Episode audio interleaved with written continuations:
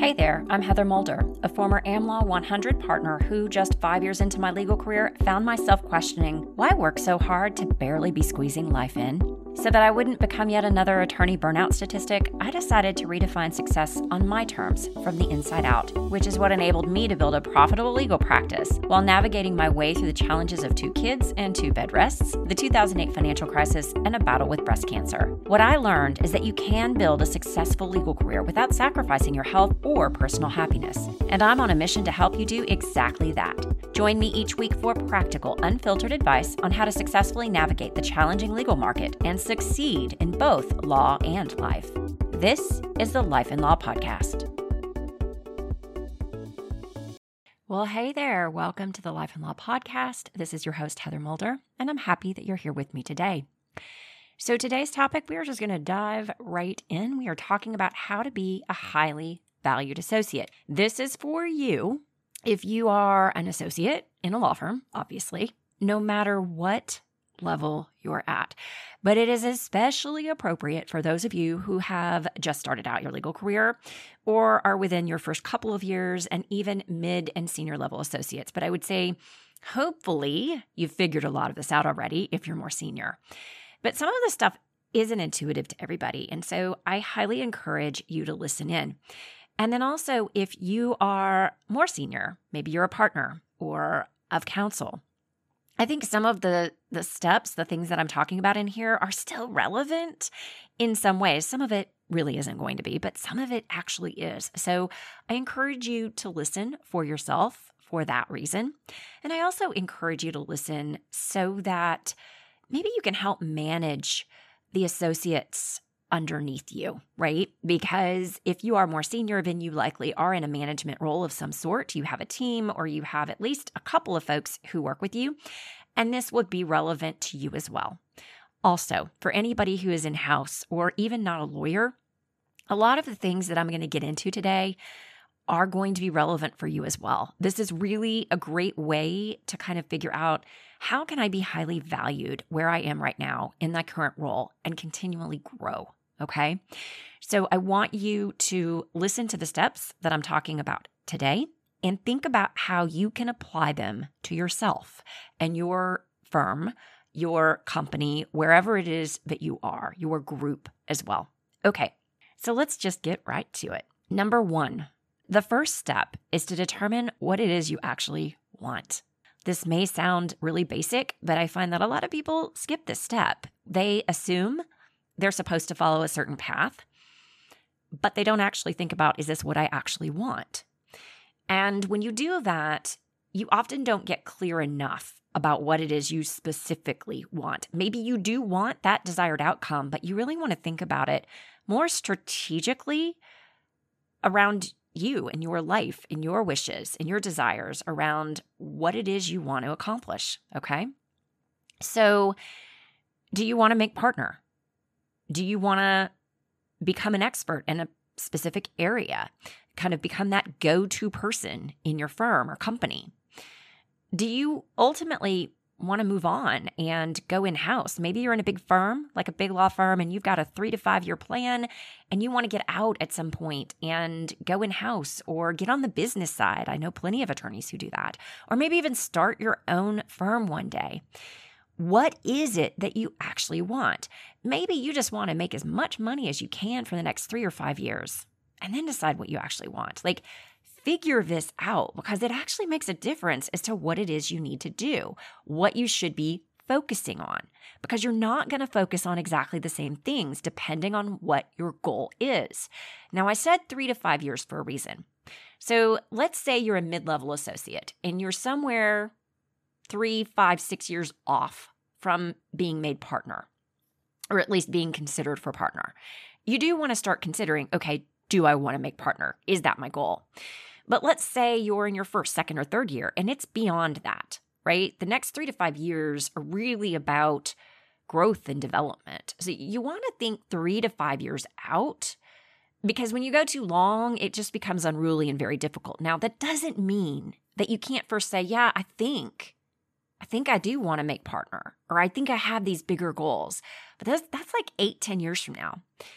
So that's great. Dial it back. Okay, so what do I want five years from now? Where do I want to be then? This allows you to be a little more strategic in what it is you're doing. Okay. And then once you get to that place, then you can go out further three years, five years, whatever makes sense for you. Hopefully, this makes sense. Okay. So, step number one determine what it is you actually want. Then we move on to step number two. You need to actually identify the steps that you need to take to get whatever it is that you want. And you want to break this down, okay? So, do you want more money? Well, your billables are going to be key. You're probably not going to have to actually do business development. So, how do you get more billables? Make partners happy, do really good work, be as helpful as you can, offer up, be a team player. Some of this is going to depend on where you are, who you work for, your firm culture, internal politics, and so on. So, when you're looking at this item, okay, you don't just create your steps in a vacuum. What do I mean by that? Well, different places have different cultures, have different requirements. So, you want to think about what's the culture with where I am, and what do I need to do in order to meet the goal I want within this culture, right? Do, who do I need to go to? What mentors might I need to have? Like, what are the steps that you need to take to help you better get what you want? But also, you got to think about the firm, the requirements of your firm, along with the culture of your firm. And when I say firm, I'm talking about the overall firm and also the specific team or group that you happen to work with, who you work with the most, because there's cult, there's different cultures within each, okay? And those are important because they kind of determine how they view you. And so it's really important to take those into account when you break this down and figure out okay, what are my next steps? Maybe you want to make partner you need to know what it is that you're required to do to make partner. And this is why I said look three to five years out. You don't want to focus on every single thing you need eight, ten years from now if you're a very young associate. That's ridiculous because you're nowhere near that and you're going to continually progress and the requirements will change as you go. So, what you want to focus on is what do I need to be doing now, this next year or two? What are the steps I need to take? Break it down and be very specific about what those steps are. Now, you may be wondering okay, so what does this have to do with being highly valued, especially if I don't want to make partner? Good question. So, when it comes to whatever your ultimate outcome is, you are more likely to achieve the thing you want if you are valued, regardless of whether that be become a go to expert in a particular area make partner, um, make as much money as possible. Because obviously, to make as much money as possible, you've got to be valued, or people are not going to give you the work that you need to get the billables that you need to make the money that you need. So, next step, step number three get to know the expectations, style, and personality of those people who you work for. Now, I've already gone over like know the things that are expected, but oftentimes that's really you're going into what's obvious, right? The obvious expectations, the things that are written out, the things that they give you that you have to satisfy the following things by the end of the year to be considered on track. There's more to it than that. You need to know what the expectations are of the partners, shareholders of counsel, and even senior associates, paralegals, the people whom you work for and with. And every single person has kind of a quirk of their own, uh, their own personality, their own expectations, their own style. Find out, figure out what that is. And the way to do that is number one, work with them. Number two, get to know them and ask questions. You want to ask about specific issues that come up. You want to pick their brain. You want to find out what their pet peeves are. What do they not like? Ask those questions. When you've done work and they correct it and you're not quite sure why, you want to find out. Take them to lunch or coffee. Find out, okay? Ask simple questions about do they want you to take calls from clients? If so, in what situations? When do you need to pull them in? Should you have them review your emails first? Now, that really shouldn't be happening if you're more senior. But when you're first starting out, sometimes partners will require that. What does each person you work for and with expect and want from you? And what do they not want from you? Okay. And the best way to do this is to start working with people and then ask questions and pay attention to, you know, where they tend to make comments stylistically. One of the things that I learned really early on in my career is that every single partner I worked for had a very unique style, writing style, and also how they treated their clients and how they reached out to them and whether they wanted their younger and mid level associates to um, reach out to them and how, if they did, there was a very unique style and every single person was different. So you want to pay attention to those things because when you do, you become a rock star. You become invaluable because they really trust you. This also means that you want to ask a lot of questions at the get go, but then you want to follow up, right? So find out, get feedback from them as you go and when you're done with things, especially when they change stuff, but even when they don't. Find out, you know, what did I do well? What did I not? Where can I work? And don't just wait till your end of your review for that information. Now, caveat here some people do not like to give it. And you're just going to have to learn, unfortunately, by trying and asking. Some are more um, more okay with giving it upon occasion. Like you don't want to be somebody who's constantly there, like yipping at them. They don't have time for that. One thing that I found worked really well for me when I was a young and mid level associate was I would try to go at least every couple of weeks to lunch with every single partner I worked with regularly.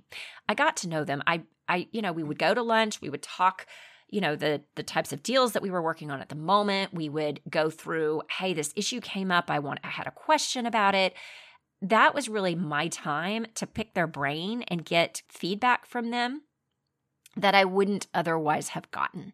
And so I encourage you to really get to know them and see, you know, maybe they don't like to go to lunch, but maybe every couple of weeks you can just sit down for 20 minutes and ask some questions or take them to coffee or something, right? Find ways to get that feedback. All right. So let's move on to the next step. Step number four is to create the right support network. So I'm talking about both legal and non legal folks. Legal folks, it should include peers that you trust for venting and talking through things, even support staff who can help you navigate the personality traits and idiosyncrasies of each person you work for. One of the best resources I had my first three years was a paralegal who knew the personality traits and the really weird kind of what they did and didn't like, their writing styles, that type of thing for every partner I worked for, for because she had been in that group for many years and I could go to her and say, "Hey, so and so gave me this. What do you know about them? What is your advice?" And she really helped me early on in my career. So I encourage you to not just look for peers and senior people. Yes, have them. They should be part of your network. You need peers. You also need more senior associates who are mentors. And then you want partners who are mentors, right? So you want somebody who's a couple of steps, maybe just one step even above you, not necessarily big wigs, who you trust, who you can go to and get information from and get knowledge from and learn from. Okay. It's really important to have a really good support network because let's be honest, y'all, being a lawyer isn't always easy. It requires a lot of you. It's a lot of kind of mental magic that goes on where we're constantly questioning ourselves, we're challenging ourselves constantly. Other people are challenging you. It's hard. You need that support network. And then also have non legal people in your support network as well, right? It can't always be about your work and the law. You need to keep your sanity. So have a really great support network that you can pull from all ways. Okay, so that's number four. Let's move on to step number five. Step number five is be assertive about the right things while staying true to your role in what, when, and how. So let me give you an example to show you what I'm talking about here. Let's say that you need something from a client. You need it to move on to a next step. The partner you're working for knows this and has told you go get it from them. but they haven't yet sent it to you and you've asked a couple of times. You need to know how to reach out to them the right way. And it really depends on the partner that you're working for, their idiosyncrasies, their requirements, their expectations, etc. Some are going to say go right to them and just keep nagging them. Pick up the phone, ask them, do whatever you can. Don't come bug me unless you've tried every possible thing you can. Others are going to say don't ever reach out to them, come to me first, right? So understand who to go to to be assertive in your role. You have a role to play. You are supposed to get this thing from the client. What when, and how is the best way to do that. Understand that and then be assertive in that way. Okay. Let's give you another example. Let's say that you're a third or fourth year and you see something that looks wrong. You've done this before, you did it with another partner recently, and it's wrong, it's a mistake. You're worried about that and you want to make note of it, but you're not quite sure how to bring it up, right? Or Maybe you're worried about missing a deadline. You're getting close and you feel like maybe the partner you're working for has forgotten about the deadline. Here's the deal. It is your job to raise these issues. You cannot just let it let it be. It is not all on the partner, okay? It's on you. You must be assertive, but you got to navigate it carefully. okay? You got to remember your place in how, when, what, okay? How and what you say, how you say it, and when you do it. Because you are not peers with these partners or shareholders, you are below them. Yet it is still your job to raise this as an issue. Okay? And here's the deal if you didn't catch it and you're supposed to, they're going to think that you're not doing your job either. Even if you did catch it, but if you didn't bring it up, right? So you want to think of partner shareholders, senior associates, even people who are well above you, yours that are senior to you and overseeing you. They are your clients. And so this is your opportunity to learn how to be tactful in how you approach a client. Go to them and say, Hey, I noticed this and had a question. I don't know everything here. You know more than me, but I just wanted to raise it. Hey, the deadline is next week. And I want to make sure that I have done everything I need to do to help make everything come together in time, right? There is a way to approach them to make them aware without challenging, without overtly saying, you did something wrong. You are missing something. You need to learn this. This is really important. Not only is this a skill that will make you much more valued within, but it is a skill you're going to need as you become more senior and handle clients and create your own book of business. And even if you do not have that plan, at some point, you will be dealing with people where you need to have more tact. You really do now, right? You want to learn this and you want to learn it the right way. So if you're not sure how to approach, this is where your support network, that last step, comes into play and is really, really important because you can go to them quickly. Don't take too much time, right? You need to raise these issues in a timely manner and ask questions and brainstorm and talk about, well, how best to approach this. So, step number six you want to be a learner. Your first three to five years of practice are basically a continuation of your education. You do not know how to practice law not in your area yet, not in any way yet. Law school taught you how to think and analyze things like a lawyer, but you do not know the business, the industry, or how to apply all of those things within the business and the industry. And you need more knowledge, information, and experience that you only get, I hate to break it to you, through practice. And the partners, shareholders you work for, the of counsel, the senior attorneys are your lifeline to that knowledge. It is incredibly important for you to understand that because you need to start learning how what you're doing fits within the bigger picture. The role that you're playing is super important, and you need to understand that and regard it with the respect that it deserves and not try to jump over and do a bunch of things that you're not really ready for. I saw this a lot as, frankly, an associate And those those fellow associates who were like that usually did not make it to partner, by the way. They didn't work out very well. And also, even if they didn't want to make partner, they didn't learn as much. As an associate, you're still learning how everything fits together. You're not going to start with the advanced stuff for a reason. You need to stair step it.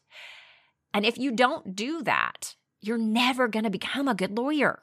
The other thing I want to make very clear here is you're not expected to know everything. You're not expected to be perfect. You are expected to do the best you can, but that doesn't mean perfection and that doesn't mean you won't ever make mistakes because you are a human being and you don't know it all. Be honest about what you don't know. Be honest when you realize you have made a mistake. Never, ever, ever cover something up or try to hide it. That is malpractice. So when you figure out you didn't do something correctly, or maybe you didn't have all the right information and so it messed something up, you need to go deal with it quickly. Now, sometimes that means you take an hour to read through, help you better understand what you were doing, and then go address it to say, hey, I have a proposed solution, but you never want to put it off long at all because then that looks like a cover up in and of itself. Okay. And the other thing I'd say here, and I saw this a lot when I was practicing, and I still see this. I think there is this, and it's not all your fault as an associate, it's the way the market has kind of been rigged because of billable rates and salary increases. There is this intense pressure to always be billing, right? But some things are not billable. And you might need to take some time maybe every week, a couple of hours a week even, to read through some materials that you can't build for so that you can better understand the industry that you're trying to practice in or a type of law. Like back when I practiced, when I was a young associate, I tried to read everything I could so that I could understand the business a lot of what I did early on was energy finance, and I knew nothing about it. And so I had to go learn the business so that I could understand what we were even talking about and what was important to the companies that we were opposite, because we often represented lenders, and why they cared about some of the provisions that they cared about so that they could just do their business, right? And then when I later had to pivot my practice and I had to learn new things. And so that is extra time you do not bill for but it is still valuable to you because it will make you a better lawyer. It will improve the bottom line in the long term. And you're really selling yourself short if you don't allow for that learning time. So always think of yourself as a learner. And I started off saying, you know, you don't know much. Even as you grow and learn more, there's always something that can be learned always, no matter how senior you are. You might be practicing for 25 years and you're still learning new things, okay? So if you have this mentality to begin with, it's really going to help you become the best lawyer you can possibly be. All right. So, step number seven take ownership of your career. You need to be proactive for yourself. So, there are likely some core competencies that you are required to address right? By the end of year one, you should have X done. By the end of year two, this. By the end of year three, this. A lot of firms have these in writing. Find out what they are and be proactive about addressing them. If you're not given the opportunities, you've got to ask. Sometimes you have to do work for people you don't traditionally work for, okay? Be proactive. It might mean that you take on some pro bono work to get some of the core competencies met because it's just not happening within the work that is in your firm at that time. The other thing I would say, and I, I mentioned this before, but this is also where feedback comes in. You do want to ask for feedback regularly. You don't just want to wait to the end of the year and have something kind of come as a surprise. You want to ask for work from people that you actually want to work with, right? Because they're interesting, their work is interesting, you want to learn more, for whatever reasons. Ask. Don't be afraid to go in and offer up yourself to do new things. Create space for yourself if you want. It is never too early to stand out in new and interesting ways, including non legal ways. So, I had a podcast episode not long ago uh, where I interviewed Allison Stewart. She is an associate at Greenberg Traurig who started her own podcast because she really saw a need for a specific type of podcast that wasn't being met in the legal industry, and she wanted it out there. And it has opened up new doors for her. That episode is um, how to create your own success for yourself. And then there's another episode around how to be more influential. Highly recommend you go listen to both of those because those are going to teach you how to be more proactive for yourself as well. Okay. Step number eight, and this goes without saying, but we do need to say it deliver great work product, right? Pay attention when you're in meetings. Ask questions if you're not clear about what the assignment is. Understand what your audience wants and actually deliver it. And then do not be sloppy. No grammatical or spelling errors. Be detail oriented, read through everything. This is a pet peeve of mine. Print everything out and read it. You actually do not catch as many errors when you're looking on a screen as you do on paper. Don't give it to a partner if you don't think it's great work product. Don't give it to a client if it's not great work product. If you have questions, ask. If you're not sure, ask always. Okay?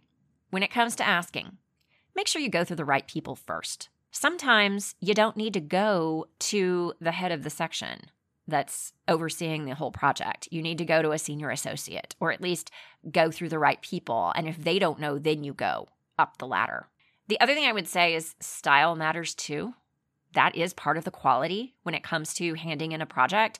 What your client wants stylistically, what the partner wants stylistically really does matter.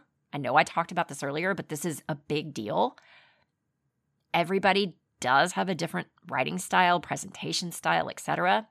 Not your own. Learn how to mimic their style the way you need to so that they feel it's really great work product. And just note that you are going to develop your own style on your own over time. And at some point, you will become senior enough where you get to have that style pretty much all the time. But when you are a low to mid level associate, it's not time to to really bring out your own style. And in fact, you're still developing that. Okay. All right. So let's move on to step number nine have boundaries. Here's the deal, y'all.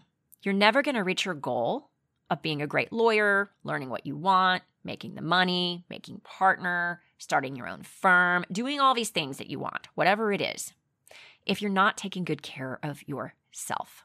And I have other episodes around taking care of yourself that I want you to go listen to.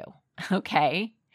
Because this is really important. You need some boundaries, you need some time, you need to be able to put yourself first from a health, mental, and physical health perspective. And as part of that, I encourage you to download my free resource, Five Minute Stress Solutions because it's not just about decreasing stress in the moment.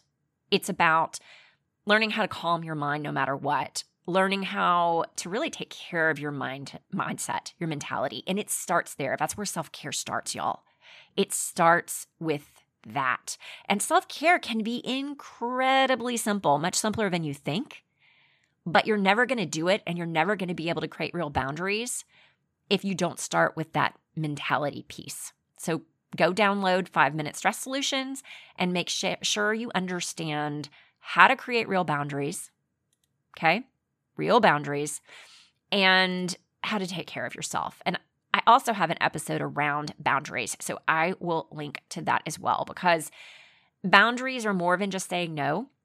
And there is definitely an art of saying no. And I covered both of those in a previous episode. So go listen to it if you haven't listened to it yet.